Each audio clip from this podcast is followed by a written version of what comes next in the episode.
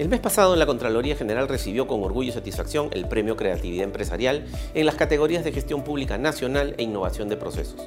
ambos por el programa Monitores Ciudadanos de Control, un programa de participación ciudadana para el control gubernamental que creamos en el 2018 para supervisar pequeñas obras en el marco del proceso de reconstrucción con cambios, dado los efectos del fenómeno del niño costero del 2017 que afectó a decenas de miles de ciudadanos en 13 regiones de nuestro país. Los buenos resultados de este programa nos han permitido extenderlo a nivel nacional y hoy constituye uno de los ejes fundamentales del control social con la participación comprometida de más de 16.000 ciudadanos que han sido capacitados previamente en nuestra Escuela Nacional de Control en temas de gestión pública y control gubernamental, como paso previo a la acreditación por parte de la Contraloría General para que conjuntamente con nuestros auditores controlen el correcto uso de los fondos públicos en los procesos de contratación de bienes, servicios y obras.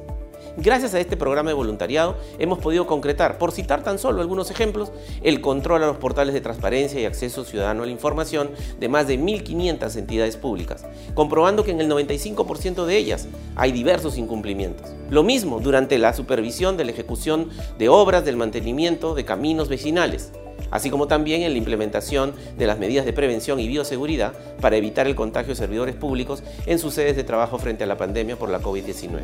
Los resultados de estas intervenciones han sido notificados y publicados en el portal web institucional de la Contraloría General los monitores ciudadanos de control, conjuntamente con otros programas institucionales como las audiencias públicas, la Contraloría te escucha, o los cursos virtuales, tú tienes el control, y el programa de auditores juveniles, promueven la participación ciudadana y el aprovechamiento de esa inteligencia colectiva que existe en la sociedad para juntos trabajar decididamente contra la corrupción y la inconducta funcional, no solo presentando alertas y denuncias, sino trabajando coordinadamente en cada una de las fases del ciclo de control gubernamental. La corrupción no es un problema del gobierno, ni siquiera del Estado, sino de toda la sociedad.